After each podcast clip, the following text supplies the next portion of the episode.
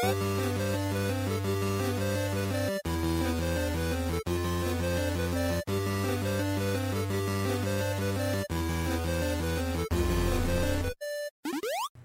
the Friendly Fire Show, episode 194 for the middle of March 2022. Uh, it's been a couple months, but we'll get into the reasons why. Uh, we're gonna skip all the news basically that's happened since then, but like recapping quickly, like everybody acquired everybody else. Uh, Sony owns Bungie now, or will own Bungie. Uh, Microsoft and Activision Blizzard. Tencent got in some stuff there. Like it's just it's been crazy. Uh, and sorry, we've just had life getting in the way. Uh, I'm one of your hosts, Steve Wright.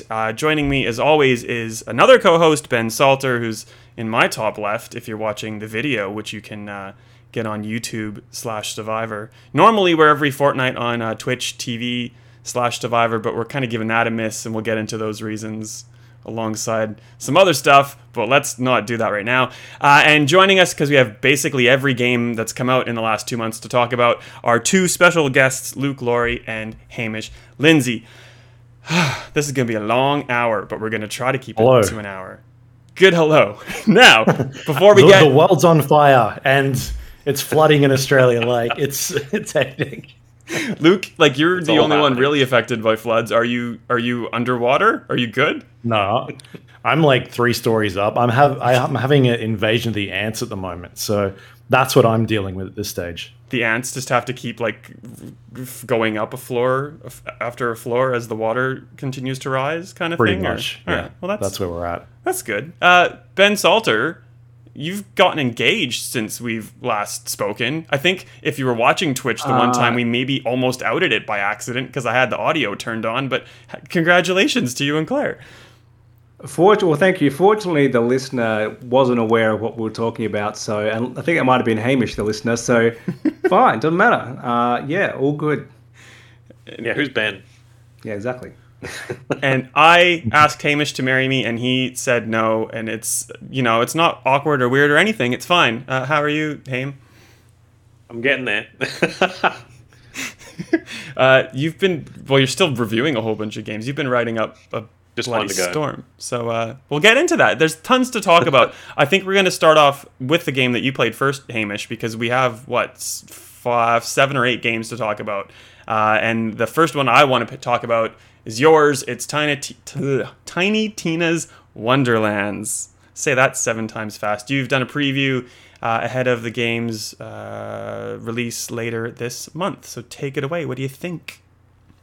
Uh, I think it's more Borderlands. Um, so obviously, it's kind of like a follow up to that super popular Borderlands 2 DLC, Tiny Tina's Assault on Dragon Keep, which is like pretty much one of the most, I think, revered Borderlands DLCs and probably the best Borderlands yeah. content they've made.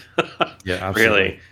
Um, and it, it captures that same tone. I mean, it's just more Borderlands humor, which is potty humor mostly, but still relatively funny when they kind of spin a like a D&D type bent on it.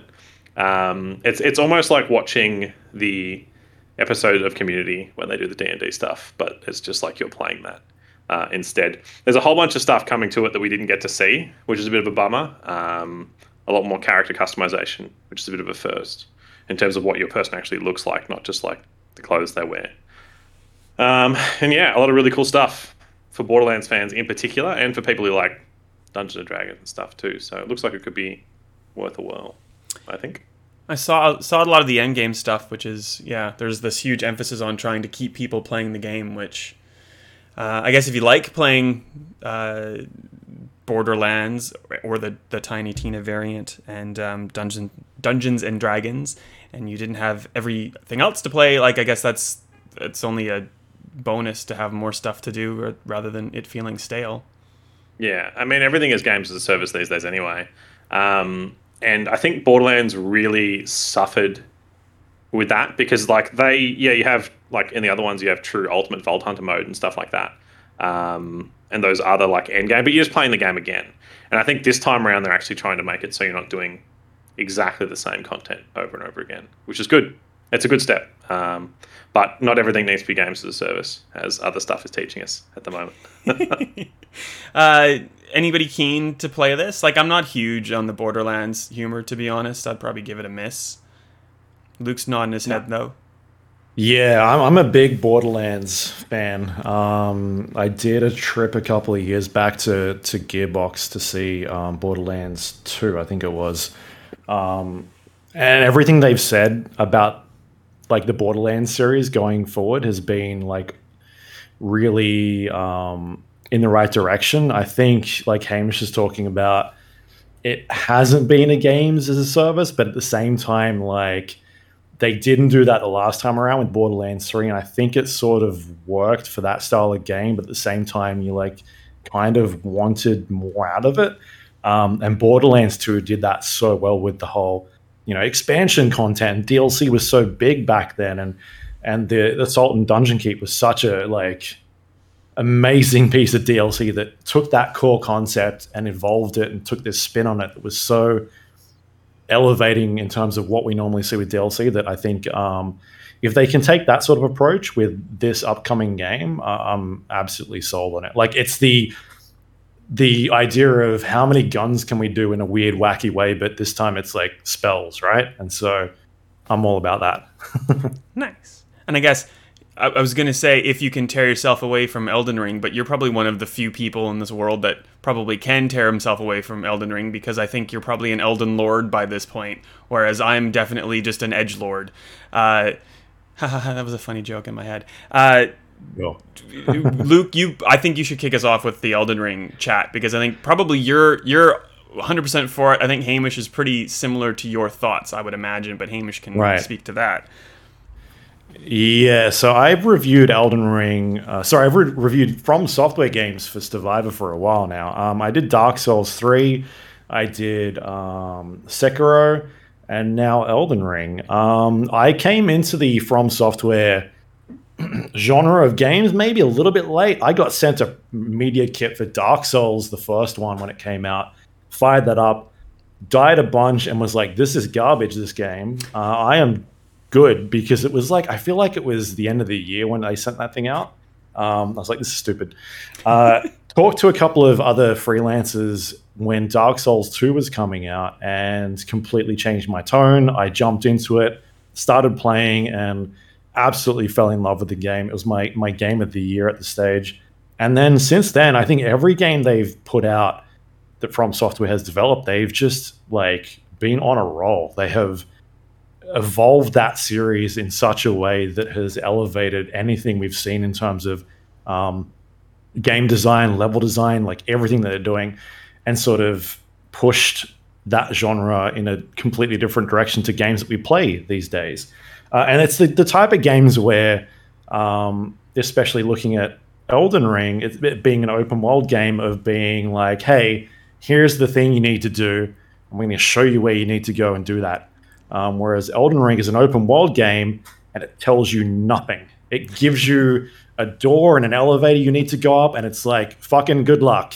And so you can I swear? I don't know. You did. It's fine. Um, it's a swearing so podcast, you, boys. You you you leave this like underground cave, run into a tree sentinel, get absolutely whooped, and you're like, I probably shouldn't go there anymore. Like that's a bad idea. Any other game would like put a HUD marker up and it'd be like, you've got to go over here and like collect this thing.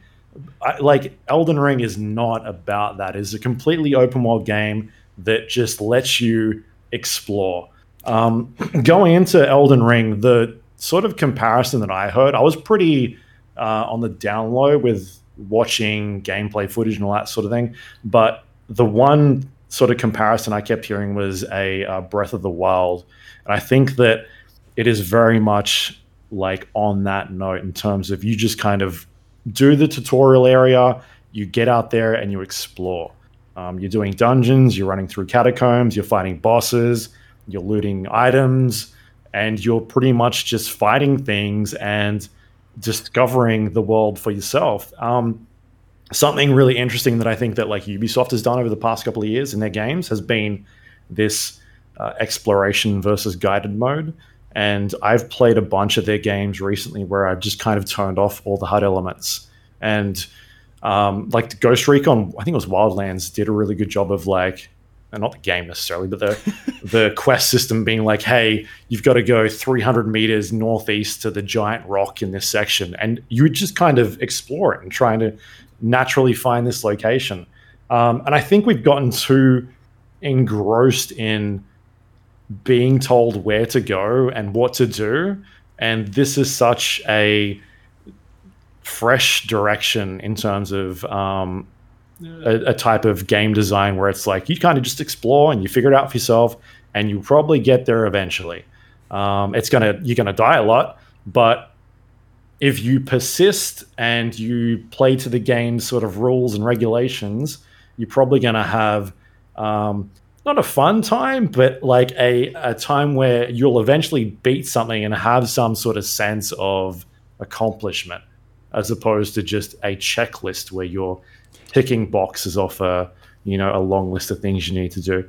And so I think that at the end of the day, Elden Ring is basically Dark Souls 4 in an open world. It is the same gameplay, it's the same sort of combat system, same leveling up system. It is just in an open world environment. Uh, and it's absolutely one of the best experiences I think people will have this year if they persist with what it is trying to do. Now, before I get Hamish in, I just want to ask you a question just because it came to mind. You were talking about all the stuff that you've reviewed, like from Software Land, and you didn't say Demon's Souls. Is that because it's a Bluepoint joint, or like just because it kind of ties yeah. into some of the stuff that we'll get into eventually, like all the the vitriol on Twitter is like, oh, you know, like they didn't give mm. Souls games good marks. Like, what? Where where do you sit with that, Luke? Just I guess for for our benefit of knowing. Yeah, so I came to Demon's Souls uh, late. I I played it for the remake, remaster. I think it's a remake because it's oh yeah we're calling it whatever the Bluepoint one on PS5 is what we're, sure. we're talking about. Um, I gave that I think a seven point five on Stevivor. Um, I know it's a bad score, and in terms of, I, I think you can kind of look at that in terms of like a um, one of their first, well, the first game they've sort of put out in this type of genre, third person action game, RPG and all of the lessons they've learned since then. And absolutely, it's a game that I think people should check out. But you play like Dark Souls, Dark Souls 2, Dark Souls 3, Bloodborne, Sekiro. Like there is an there's absolutely a level of learning and things that they've taken from that original game and improved upon, whether it's level design, combat, um, accessibility, which is something that's huge, massive in Elden Ring. Uh, and I think at the end of the day, yes, it is a great game, but when you compare it against those other ones and being a 10 year old game, it does sort of show its age a little bit. Yeah. Just in design. Yeah. Cool. So, sorry. Yeah. Accessibility in Elden Ring is phenomenal. And, and the fact that they have found a way to um, look at difficulty. Sorry, I'm talking about difficulty accessibility, not, not accessibility in terms of um, you know, getting more players into it if they're uh, disabilities or things like that. I'm talking yeah, about difficulty. Like you're not talking increased, you know, font sizes or like bringing in sure. sign language support. Yeah, yeah. Right. The awesome stuff that we've seen in other games that it could still um, use. But yeah, anyway. Sure. Yeah. But like the idea of how do we tweak, how do we enable more people to play this on a difficulty level without having easy, medium, hard, very hard, like how do you do that? And the things that they put in this game uh, are just, from a, a, game design standpoint, are just phenomenal. Giving players the ability to summon other characters in the world, um, being able to not just be in a linear gameplay, um, like a hub world where you're going down this specific area, uh, being um, able to like just interact with the world a lot more. There's just so many things that they do that once you take a step back and look at it, you're like, all right, yeah, they actually took that difficulty feedback and incorporated it into the game in a such like a, a, a, much more interesting way than most developers would do. They would be like, let's put the, the hard mode in and we'll just tweak the health bar on this boss. And it's like, no, like From Software go in and they give you more tools for the player to use. So I don't know. And I think um, that's I why think I Steve, like you it. probably had a, a, a, a much easier. Like I've talked to a bunch of people recently that are like, "Hey, this is my first from software game, and like I'm doing all these things in the game that allows me to play it a lot better." Oh yeah, that's I'll I'll touch on all that I reckon, but I I, I feel like Hamish is more Hamish is a, a, a veteran as well to the Souls experience. Is that is that accurate, Hamish? And you probably Um, had, a lot of chance to dip in, but I'm keen to hear your thoughts. And then I'm gonna go to Ben. I have like a, a journey from from uh, like veterans to to people who can't play Bloodborne as an example. But anyway, Hamish, take it away. Um, well, I had a similar start to Luke. I played Dark Souls 1 um, on release because I was like, oh, I had a mate who was massively into Demon's Souls, and he's like, you got to get Dark Souls, you got to try it. I fucking sucked. Like, that game was hard, like, properly difficult, and I didn't Yeah. understand it. And I died over and over and over again to that uh, boss on That first the- boss that you're Yep. not supposed to fight. Yep. You're supposed to you're supposed to go right instead of left. It's the tree Absolutely. sentinel. It's the tree sentinel. I just died over, and I didn't get it, and so I stopped playing. Yeah. Um, and I've never finished Dark Souls because of that to this day. I've got further since then, but uh, came back to Dark Souls three, loved it. I played hundred, like a couple hundred hours of that game.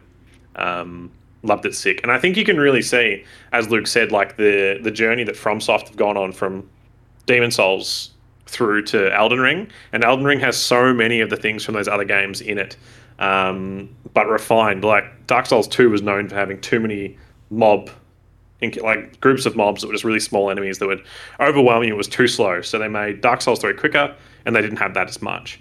Um, and there's all these other like lessons that they brought into Elden Ring, and it's just this. It's almost like all of their stuff kind of peaking and being a pinnacle at once. It's amazing. I love I love Elden Ring. I think it's great. Um, It's like it's three games in one. Like Dark Souls is like a 30 hour game. And this is like I'm 105 hours in at this point. It's nuts. I've just crested sixty something, and I, I feel like I've still got three or four bosses to go from where I am. It's it's crazy. I, I'm actually running out of steam. So And the thing is, I've Ben, got even I was than that. about 55 hours in and I was like I've got to be pretty close to finished and I was maybe halfway at that Oh my point. God. It's insane. The thing that I've learned about this Ben is that they're never going to say which bosses they're stuck on or anything about because it's everything is a spoiler. Every single Yeah. thing you can't even you can't say the first initial of the boss, but and I, I kind of respect that, but I'll get into that in a second too. Ben, you you've tried a bit of Elden Ring, and I feel like you've kind of had your fill.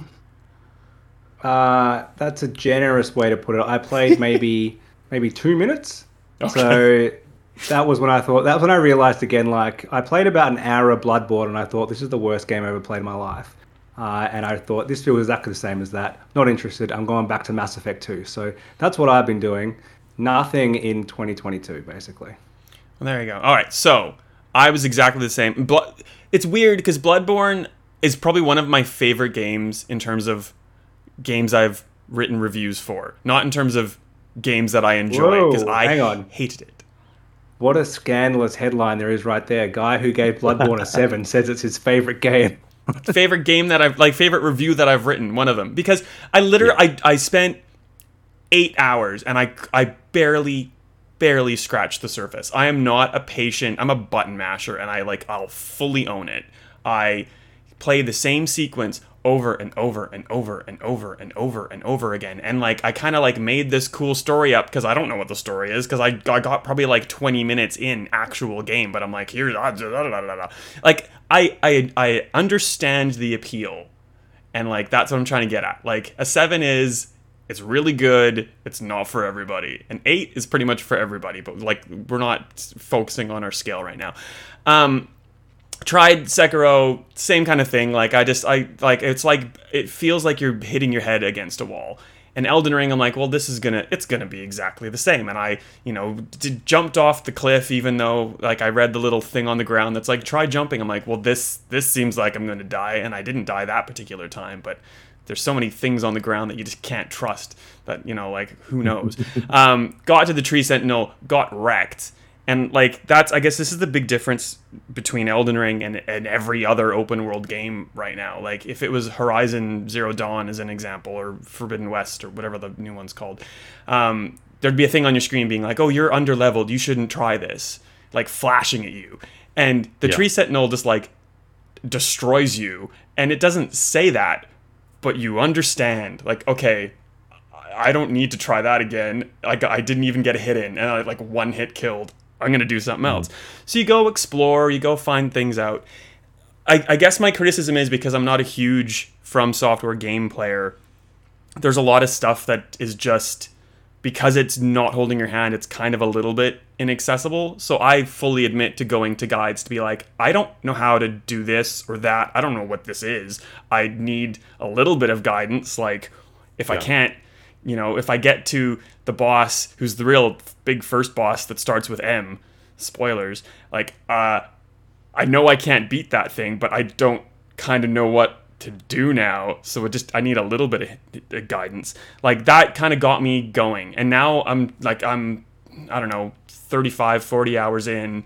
I've got like I don't want to say where I am, but I've gotten I've gotten to quite a bit around the map. I think there's still a huge bit over in the north east that I haven't gotten to.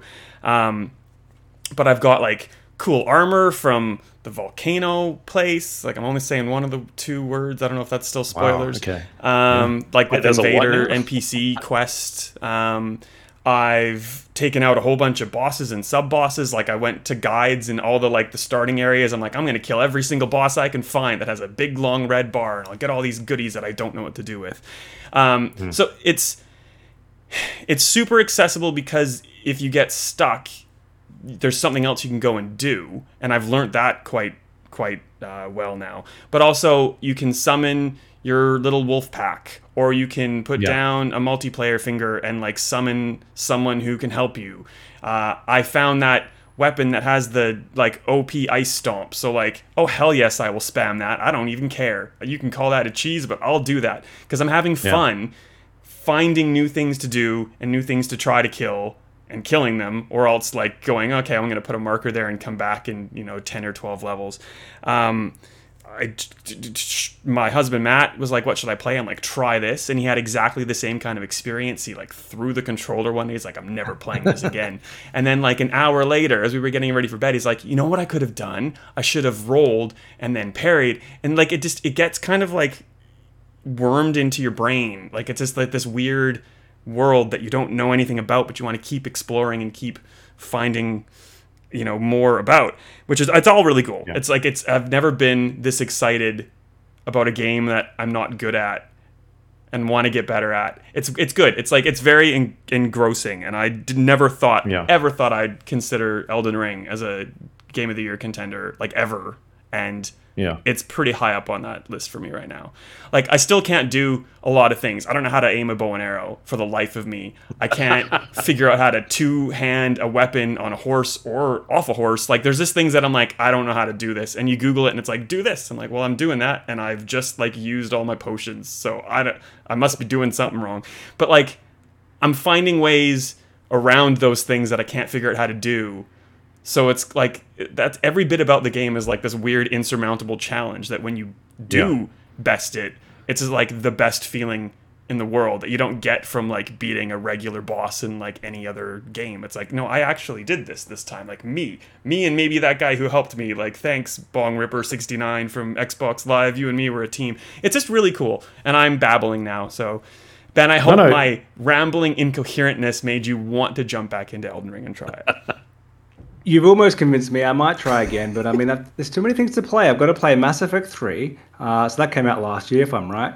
Um, no, but more seriously, I haven't played Horizon yet. I've got to play Kirby. I want to play um, Ghostwire Tokyo. Like, there's all these things coming out. It's once again, it's that February, March, which is always packed, and everyone moves their game to now because they're like, we'll get out of the holiday season and we'll get like our own exposure. And then, as has happened to Horizon, like they all just get overshadowed by the good one. So, too busy. Yeah. This year's insane. This one to me feels like one that like will probably take you most of the year if you're you and I, Ben, maybe maybe I'm not I shouldn't be speaking for Hamish and, and for Luke, but like if we kind of pick at it little by little, that's a good thing. But also you need to kind of pick at it enough during the week or the month that you don't lose the skills that you kind of have to build up to get anywhere. It's yeah, it's I remember going back to the DS3 DLCs and I just couldn't play them because I hadn't played the game for like six months. at that point, and I just got absolutely slapped by every boss in those. I was like, cool, great time. So, Well, so I've sacrificed playing Destiny 2, but Hamish, you had to, to play it because you reviewed it. So uh, we'll so segue out tell ya. of out of Elden Ring and into another time sink, a potential time sink in the Witch Queen. Uh, something that you called the best Destiny campaign to date ever. Ooh. ever. For I, I mean, that's actually a pretty low bar, really, when you Yeah. think about it. But um, it is like for me, I think it is a campaign on par with like the best Halo campaigns uh, in terms of their actually telling the story in game. They are like designing a really cool world. They're wrapping up lots and lots of like story threads all at once. Um, basically, like if you go way back to Destiny One, there was whisperings of some of these characters that you're seeing rendered in game and fighting now. And for someone who's played it as long as we have, Steve, that's like really cool. Like that journey to have gone on for seven years now is great. And like they've introduced this legendary difficulty, which actually makes Destiny difficult because previously it was a bit of a pushover of a game, really. Like raiding was tough because you had to raid with people like Steve and. Oh yeah, no, yeah, I know. I'm a button masher. We've established No, this. no, it, it's it, it applies in Destiny and in FromSoft games. like raiding was tough, but the campaigns and stuff were just like uh, fluff, essentially. But this time around, they've really, like, really focused on making an engaging campaign experience. And I spent eleven to twelve hours, which doesn't sound like a lot, especially when we've just been talking about Elden Ring, where we've sunk like way north of sixty hours into it already between like all of us. Um, on legendary, soloing every mission, and I had a blast. It was like pull my hair out, frustrating at times. Yeah. I got so angry, but it was it was great. I enjoyed every second of Witch Queen It's they're like campaign. the legendary campaign difficulty is kind of like trying to solo a Nightfall without like cheesing a solo Nightfall. I know some of those are pretty easy to do, but like the good thing about it is there's also a whole bunch of checkpoints. So if you can't fin like if you have half an hour, like you're not going to be able to finish a legendary mission in a half an hour. It's going to take you a while, and you're going to die a bunch. It's kind of like Elden. Everything's kind of like Elden Ring now. Um, but like you can checkpoint and you come back to it, which is great. And then there's like that kind of raid esque mechanic where once you beat like one of those really tough encounter segments, you get like two chests of just like loot flying at you, which is like oh. So it's like like it's not as rewarding as Elden Ring, but like there's a lot of benefit to like going and doing it and like you know trying to do the legendary difficulty and facing these bad huge threats and like you know getting decent gear you can you can get a set of raid ready gear just from the campaigns right i think that's what Ish. said. You get a set of 15, 20 gear, and the raids were 15 to 30 recommended. So you're basically raid ready at that point. If you do, if you get that and do your pinnacles for the week, you'll be 15, 25 easily, which makes like which makes you raid ready. Um, and I think that it actually being rewarding is really nice too, because you you sink your time into this campaign, and then you come out at the other end at the powerful cap, which means you don't then have to grind from previously if this was 1350 to like 1550 you'd come out like 1450 and then you'd have all of that other space to make up before you could actually do anything.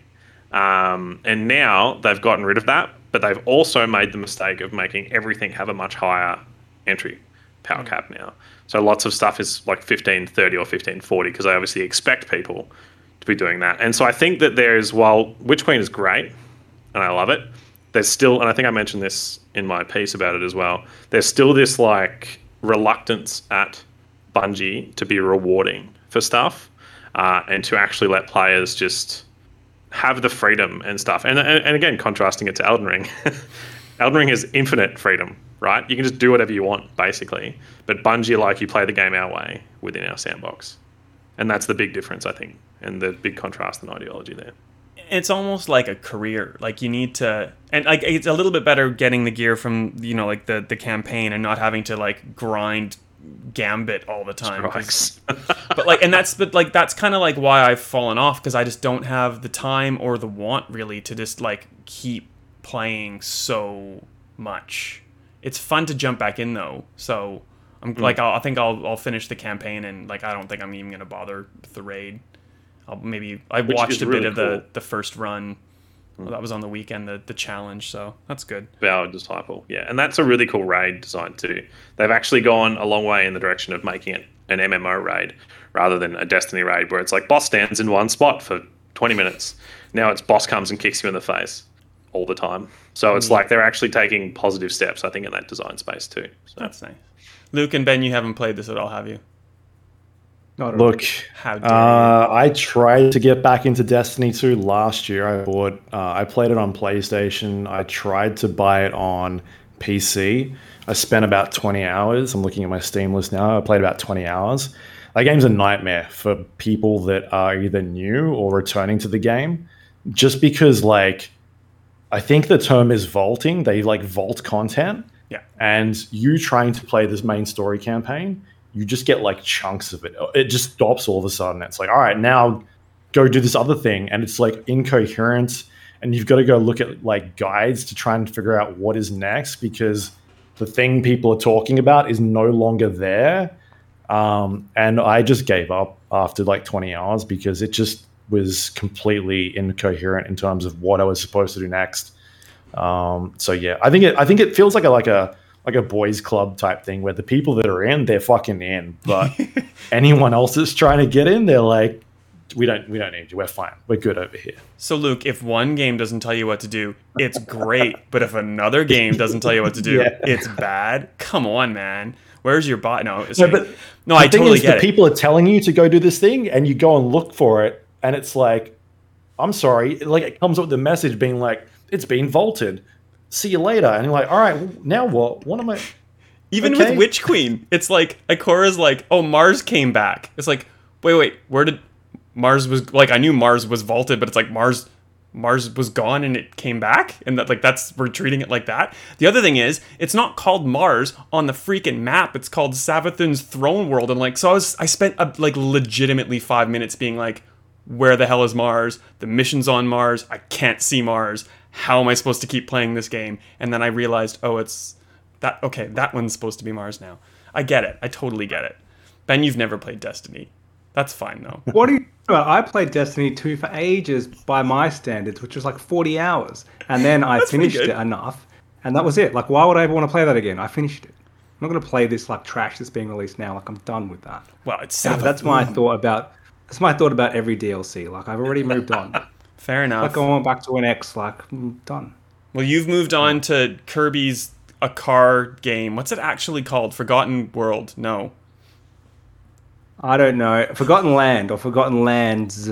Uh, maybe it's one land, singular. Kirby's a car Uh, game. You did a preview a- a- again, Yeah. like like Tiny Tina, in anticipation of the full release later this month. So, what can you tell us about this latest Kirby game? Well, I played the first world, basically. So somehow there's been like 30 years of Kirby, one of Nintendo's biggest characters, and they've never released like a 3D game. They've all been 2D side scrollers or weird. We're gonna go ride a star down a cliff or something, and that's it. That's all Kirby. So they find on a 3D game, ish.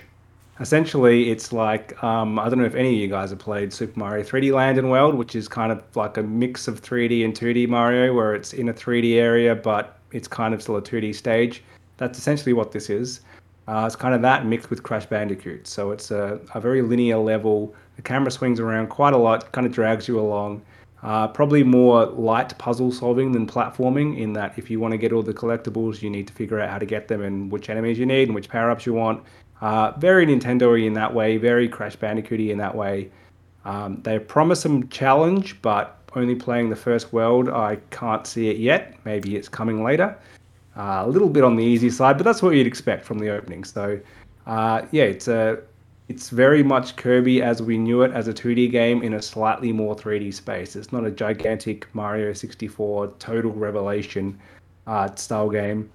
I don't think that's what we're expecting either. Like it's a, it's clearly in if you kind of rank Nintendo's releases in like the ABC tiers, it's very much the B filler game that they've made relatively quickly.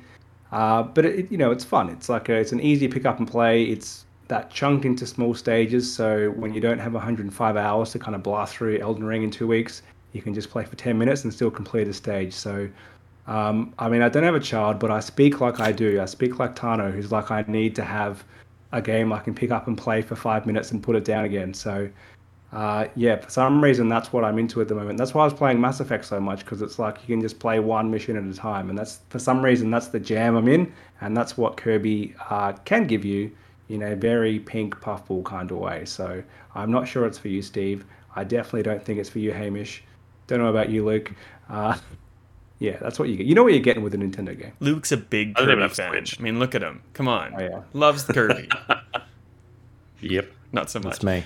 Ben, I'm putting you on the spot because I totally forgot, but you did get a code uh, post release from Nintendo for Pokemon Legends Arceus, Arceus, however you're supposed to say it. I don't know if you've even had a chance to take a look.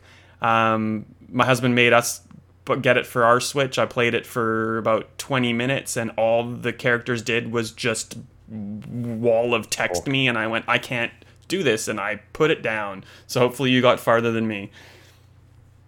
Not really. As you say, we got it on release day, so what's the point? Uh, yeah, it's just, it's. I can see why people like it. Like after 25 years, they've finally done something which is not exactly the same, uh, but it's it's very. Uh, I mean, it got a lot of criticism for looking quite hideous, and it's a, it's an ugly game, and not even by Switch standards. Like just by you can see other like similar games on Switch look good. They just didn't care. They kind of phoned that in. Um, the fact that they announced another like mainline Pokemon game a month later surely meant that they were they didn't have much faith in this. They kind of surprised them a little bit, and they've buried it straight away. So, I mean, classic Nintendo, right? Like here's here's our big new thing. Uh, sold like 10 million copies straight away, and we're replacing it later this year. So Well, the newly announced Pokemon game has two different colors, Ben. So that's twice as many copies that they'll sell rather than just Arceus Yeah. or K, whatever it's called, which is just one set of Pokemon game. Anyway, I yeah, don't know. well, that's why the other one was such a revelation. They did one game, like amazing. there you go. Revolutionary concept. Oh yeah. Yeah. Um, I don't think there's a game that all four of us have played out of this entire giant list that we have. Uh, I think a lot of us have played the next one, but before we do, like, let's Ben. We're not a fact-based show, as we love saying, but I'll, like, I'm gonna drop a couple quick facts just to set the tone. Um, we didn't put a call to go on Twitch tonight just because I didn't want to have to deal with a whole bunch of random trolls. I think they're all kind of calming down, but um. Horizon Zero Dawn, not Zero Dawn, that's the first one. Horizon Forbidden West kind of uh, set the stage for some weirdness of late. Uh, Joab uh, was kind enough to uh, write a review for us. We didn't get a code from Sony, uh, and Joab gave the game a 6.5, which on our scale is not that bad, to be honest. Um, didn't say his full name. pardon? You didn't say his full name. It's Joe Xbox Gilroy. Oh yes, Joab, Xbox Gilroy. Uh, uh, so uh, people seem to take offense that I commissioned Joab to write a review because Sony didn't give us a code, as if we were never supposed to write a review because of that, which was weird. Uh, we didn't get uh, code for Gran Turismo Seven. Uh, perhaps in uh, response to our Horizon review. I can't confirm or deny that because uh, Sony hasn't returned a phone call or email or text uh, since before the embargo for Horizon uh, when I sent them copy of the review early. And uh, so that's kind of setting the tone. I didn't want to have to deal with random people coming on and like demanding we get removed from Metacritic. We've spoken to Metacritic people quite a bit, and they're quite content keeping us on the panel, so don't worry about that. Um, and we'll get into Gran Turismo in a second, but you know we're just, we're professionals. We can remove ourselves from whatever's happening behind the scenes and look at a game on its own merits. So anyway, that's all I think I had to say. Did anybody want to add anything or ask me questions or remind me to say something about this situation before we actually just get into the games and focus on them? No, you covered it. Good. All right then. Horizon Forbidden West. Uh, I've played a teeny bit. I know Luke's played some. I think maybe Ben has. No. No. Haim. No. Uh, All right, No Luke. Do you wanna do you wanna talk about this and I'll just shut up for once? Or no? Me? On the spot. I can talk about it if you Uh, want. I haven't played a whole lot of Horizon Forbidden West, but the stuff that I have played, I've really enjoyed. I like the first game quite a lot. Um, second game, uh, I don't know if it's doing a whole lot in terms of things that it's bringing that's new to the table. Um, but the core came, the sorry, the core gameplay loop of um, sort of killing robot dinosaurs and having these mechanical parts that are a part of them uh, and taking uh, I guess those parts off of the robot and using them to upgrade your equipment, I think is a really cool idea. Um, and then incorporating your weapons to be like, all right, you need to use acid to hit this specific part, and that'll cause a chain reaction that'll do excessive damage on it. Uh, I think in terms of like how that sort of combat is designed is such a cool system that we haven't really seen taken to other games. Um, which I think is really neat. This idea of like if you kick like sorry, if you shoot off this specific part, then that weapon is damaged or it can't use that tail anymore. Such a cool idea. Um, that is not on this scale in, in other games. So that stuff was really cool. I think the platform is quite clunky. Um, she moves really weirdly in this game, mm. um, which I don't recall happening as much in uh, the original game, but I just feel like something's off. She just feels like too floaty, or sometimes she'll snap to certain things, and other times you just completely miss what you're trying to latch onto. Um, in terms of like the, uh, I know Joab's review on Stevivor had a lot of technical issues in terms of the way it um, ran, um, problems with like Aloy sort of being too talkative when you're trying to solve puzzles and things like that. I think they fixed that stuff at this point. So I've had no technical problems. I haven't had any of those issues where she's solving puzzles for you.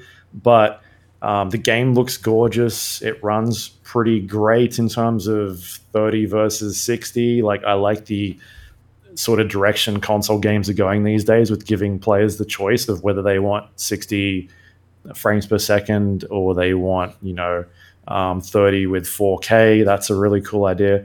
I just i again like i haven't played enough to sort of dive into it. Like i don't think it is for me from what i played like a game of the year material but for me like game of the year material is something that elevates the genre and does something we haven't seen before. I'm just not seeing that from horizon but I also don't think it's a bad game. I'm still enjoying it. I still think the combat is really fun. I haven't seen the problems that um, the combat was as, I guess, uh, streamlined that Joab had in his review, but I'm also not as far into the game as other people at this point. So, yeah, I'm enjoying my time. I'm having fun with it. Yeah, I've, I've, I've enjoyed what I've played so far. I, I thought the first one was kind of like I, I, it's like Elden Ring. It's not. Uh, it's kind of like Assassin's Creed was to Assassin's Creed 2. Like you could kind of see, like, oh yeah, they're they're putting this stuff together, and it, you know this could this could go really well. Um, and I, I do agree with you, Luke, in like the, the the picking and choosing bits to try to tear off to do upgrades and things. But that's kind of where I like it in some areas, but it, that kind of layered system is everywhere within the game. So there's like different skill trees. So it's not just one skill tree. It's you know like do you want one of these four skill trees, which gives you uh, you know an item to you know do hunting with, about. or to this with, or this with, or this with, and then you've you've yeah. got all these weapons with different status effects, and you got to like try to juggle you know which oh which one had electricity because I need electricity for this. So there's all these layers upon layers that unless you're really dedicated and, and getting across that you sometimes you just kind of forget and you're like i don't know i'm just going to use the, the main bow that i got at the very very start um, I haven't played in probably a week, to be honest. But I was getting, um, and I think I put something on Twitter, like the the black screen occasionally. It's like, did you have that issue, Luke? I haven't seen it at all. So you guys on the Gap had a theory that maybe it's because your PlayStation is from the states, and I'm like, I Right. I kind of want to investigate that because I, I was getting the same thing that Luke was getting. If you go somewhere and you kind of spin the camera, it's like the game is trying to stream something that you can't see, but then you you know you've turned your attention to it, and it kind of just like futzes out for a second. It doesn't like just kind of like just goes oh and like blinks basically. So the screen yeah. just goes black for a second and then comes back. It's like oh, so I'm not sure if that's been fixed or not. I haven't I haven't checked. Um, and I haven't had a lot of issues with climbing, but there's like cauldrons, which are kind of like, I don't know, like Breath of the Wild temple kind of things. And they're supposed to be kind of like climbing and traversal puzzles, but I've found like quite literally, if you just hold up on the joystick, Aloy will just kind of go exactly where she needs to, even if there's like time things that kind of move in and out for you to try to like clamber onto. Like you just hold up, and when when it's time to do it, she'll just do it for you. I'm like, oh, okay. Um, I've, I don't know how far I've gotten in the story, but there was a section where you get to a, a main story point and there's three different things to go and try to obtain. And it shows the levels that you need to kind of be at to try to do the three missions. And i picked the hardest one first because i'm like i'm not really having trouble. I'm a little bit underpowered.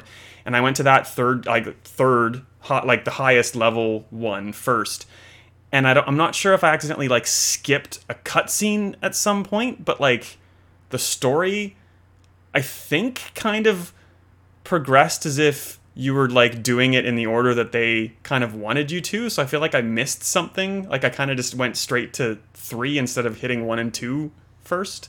But I, I don't know. That could just be me.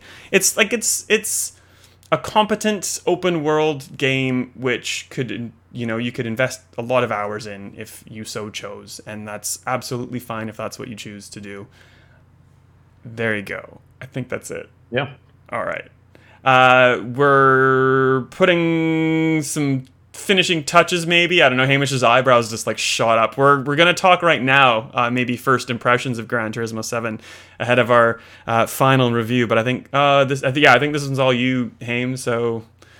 What are you thinking Just of read the out your Gran review. Like, give us the whole thing now. I know you've got it. Yeah, done. my review. Definitely have started writing that. Don't tell Steve. Um, my my thoughts. It's basically Pokemon for car people, right? Because the point of Gran Turismo isn't, oh, I'm going to be the very best driver ever. I'm going to like win some world championship. It's I want to have all of the cars and I want to be able to drive them in races when I want to drive them in races. Um, and that I think it does really well. And I think it does like the simulation aspects of driving uh, most of the way there. It's still like it's pretty good the way the driving feels. Um, I don't really see much with the DualShock controller. Like I don't think, feel anything terribly interesting uh, with the triggers, haptic feedback? um, whatever they call it. I, I'm not a big fan of the new controllers. It's because I'm an Xbot, I guess. Um, but so I've been playing mostly on my wheel, and it's great. It feels great. Like I really enjoy um, just cruising around the tracks, doing stuff like that. Um, and those core concepts, collecting bunches of cars, like driving your dream cars, driving, really, really good. And I haven't done much of the multiplayer yet either. But from my understanding, it's very much like GT Sport. And that was like really well lauded for having a really robust and really long tail multiplayer support where you could just jump on, do some races, jump off, kind of thing. Uh, and that's all there here too. And I think it's really, really good. Um, there's still a lot of kind of what I would call tentatively the Japanese game weirdness about aspects of it. um, the the main menu you might have seen it is like a bunch of little locations um, that you go into, and so you have to load into it and then do stuff in there and pop back out. And so you're popping in and out of menus a lot, and it's not that quick. Uh, and let's say you need a particular car for a particular race, you have to jump in, see what it is. You can change there, but if you don't have an exactly teed up car, you have to jump out, go into a different menu, do a bunch of stuff, jump out, go into another menu, make sure it's and it, it- there's lots and lots of like that really chunky flow of the Yeah. game.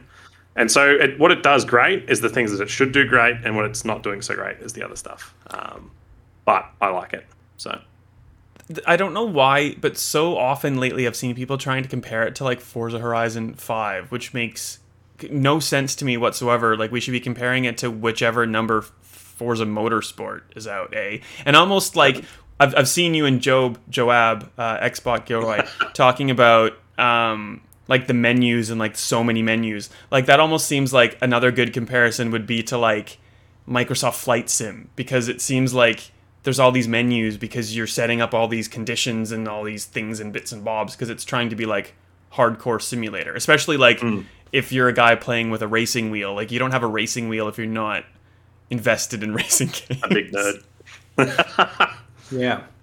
Um, Well, you go, man. I'll, I'll tell you why they're comparing it to Forza Horizon because like the timing by Sony here is excellent. You can't buy Forza Motorsport at the moment. Somehow, probably fair to say that Forza kind of went ahead GT ahead of GT just because they didn't release a game in the proper series for like nine years. And the last one was a PS3 game just after the PS4 came out, um, and the, against the Xbox One, which launched with Forza Motorsport 5.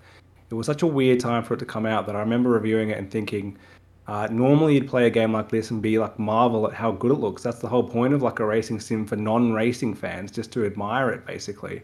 But it didn't look great because it was a last gen game at the time. And so, from going to like a terrible launch period, they've absolutely nailed this one. They've released it when there's no Forza competitor at all. They've gotten ahead of whatever Turn 10's doing. And now people are just looking at what's on the market and seeing Xbox's racing game, which has nothing to do with this, but it's the closest thing to compare to. So uh, that's why, and it's probably fair by those people. Like there is no Forza Motorsport for the first time ever when Gran Turismo 7 comes out. There you go. And I think that um, comparisons to Horizon are totally unfair because they're totally different games, right? Yeah. It's like comparing Burnout with Assetto Corsa. It's just not at all the same. So It's like it's like Yeah. comparing Luke playing Elden Ring to me playing Elden Ring. That's not Everything quite is that. that Like from my experience, I um I do I didn't like uh, Forza Horizon. Uh, what was the new one? Five. Five. um, yeah, it's just like I couldn't get into it. The biggest problem for me was the the fact that I'm like 40 minutes in and I get a wheel spin and I get like a two million dollar car and I'm like, all right, I'm set. Cool, thank you. uh, and then every time I did a race, they're like, here's the uh, Mazda six for you to drive, and I'm like, I don't, I don't care. Like I'm in a this two million dollar Maserati. I'm good, thank you for the rest of this game. And the sense of progression for me was lost. Um, and that's all I'll say about that. But yeah, I just didn't. I did not enjoy. I think it's a phenomenal game, um, Forza Horizon Five, but I just didn't enjoy my time with it. I just it wasn't for me. I lost that sense of accomplishment of of racing and feeling like I was earning something as opposed to just spinning a wheel and being like, here's a random car that you got and have fun. I'm glad you got a That's not- random car because I just kept getting like pairs of shoes for my avatar, whom I never see because he's in the car driving the car. But It didn't make you drive faster? no, well, might have. I don't know. I didn't. I didn't check. shoes. The, I didn't check the buff, but Yeah. Racing gloves. so expect Hamish's full thoughts on that ahead of a whole bunch of other things ahead of Kirby for sure, and probably ahead of T- Tiny Tina's Wonderlands reviews, which will also be on the site eventually.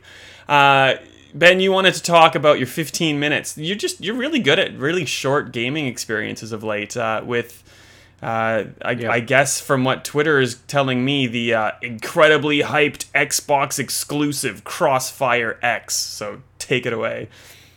This Remedy's Well- new game, I'm pumped. It. Remedy's game, which they haven't mentioned anything about, and I'm surprised they even put their name on. So uh, we played like the beta like two years ago or something. It was ages ago, and it felt kind of crummy then. And this final game from the one match I played is exactly the same. Like they haven't changed anything. It feels super underdone and dodgy, and that's the good bit. Like the campaign they've added on, which is made by Remedy, is atrocious. Like First of all, there are no achievements, so why am I even playing this campaign? Second of all, uh, is it, it feels like someone saw a COD game, and then you know when you go buy like a dodgy action figure in a knockoff shop that's tried to make it, and they've seen it and tried to make their own version, and it's like that gaming equipment. Like it just it's trying to be COD, but the movement it's so dodgy, it's so clunky, it's so it feels like someone's never played a game. They've just kind of watched one be played, and then they've tried to make it, and then they have a helicopter crash through the ceiling, like because we've seen that. Uh, but like it's just I haven't fit, like played a game by a reputable developer that plays this poorly in a long time. So uh, had I reviewed it, I think a two on the Stevivor scale, maybe a one even. Like it's a shocker, terrible. Maybe we should Don't get that up so people just shut up for once.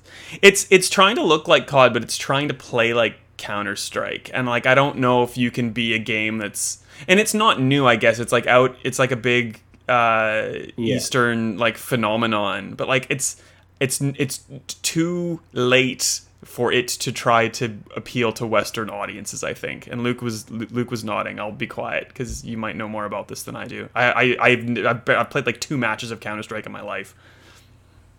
No, I have no idea. I just hear that it's like big in a different region, and it's the type of thing where they try and bring a, like uh, Lost Ark is huge right now, Yeah. right? And so trying to hit that sort of same mark, but maybe not doing it as well.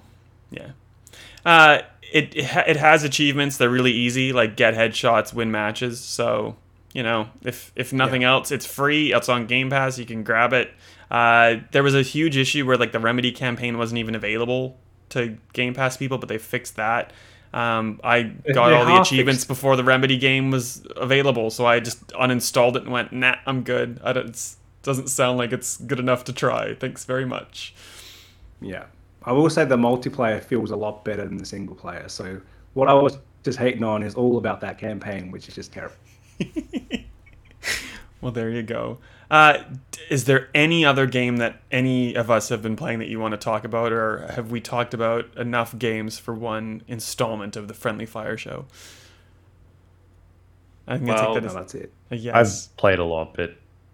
never Oh yeah, no, I know you. You guys like your like seven hour podcast, Luke, but we're a tight hour in this joint, and we don't Yeah. usually swear. But for fuck's We're sake, you did it anyway, so we're good. I swear, I feel naughty. Uh, Hamish, uh, what are we expecting from you, or what have you done? What tell plug yourself, dude. However you want. Uh, I've written for Stevivor too much lately, and now I need a break. So that's that's what you're getting from me. nice invoice, please. Uh, Luke, too, what about you? Yeah. Um, you can find me over at the gapodcast.com. I do a weekly video game show with Joab Xbox Gilroy. Um, we talk about games in depth every week for like two and a half hours. This week was Elden Ring, Puzzle Quest 3, Dead by Daylight, uh, Aperture just Aperture Desk Job, and Gran Turismo 7. Uh, on top of that, I just want to quickly mention all the stuff that's happening in the Ukraine right now with Russia. It's terrible. Um, shout out to EA, CD Projekt, Take Two, Activision, Microsoft, Epic, Sony. Like all those people stepped up, pulled the sales. Nintendo was half-assed about it. They sort of were like, "Well, our sales uh, application got pulled, so I guess we're not selling stuff uh, out here anymore." Um, but yeah, it's cool to see all the uh, gaming community sort of s- step together and do something about it, which is awesome. Yeah. Uh, and I'm like not trying to throw a Stevivor plug on that, but there's like we've we've been writing a post with all the statements from people like showing who's pulled sales. At the very top of the list, there's a whole bunch of organizations that if you want to try to donate some money to, it's not an exhaustive list, but it's a start. Um, and like read up about it, try to figure out what you want to do, how you can help personally, and that's like the best thing you can do. Well said, Luke. Yeah. Uh, ben, how about you, my friend? Uh, well, nothing for me really, but I am disappointed that you didn't have this week or this month or this year or whatever in delays. Like, like that's our only regular segment, and you haven't done it. So Uh, kidding me? Forspoken got delayed. Uh, what else? I don't know. That might be it. Uh, Gotham Knights has a release date. I'm excited for that. Yeah. Uh, when is that? This God, week in release October? dates. No. twenty Yeah, October of October. 25th, I think it was. And 22nd. completely to sidetrack. You have you played the Ring stuff, Luke, in Dead by Daylight? I have. Is it yeah, good? Is it little bit good? Um, I like Dead by Daylight. I think I'm the highest Metacritic review for that. So, uh, yes, I enjoy it. Good. I'll have to jump in. You're you're a killer, aren't you? Normally. I'm a killer main, but I'm playing a lot more Survivor recently because of the matchmaking. Uh, can become a problem. I'm trying to get Ben in that. I should try to get Hamish in. It's really good. It's really, it's super good. Everyone You- should play it. you got me sucked in. I love it. It's so good. Um, Yeah. And I'm that's right, AU on things and Stevivor and like stay out of my DMs unless you actually are not a jerk. That'd be great. Thanks so much. Um, you can find us hopefully every fortnight, uh, and we'll see how we go with Twitch. Uh, have a good time. Peace out. Uh, love you, Joab. Sorry that you're such an insufferable Xbox fan. And goodbye.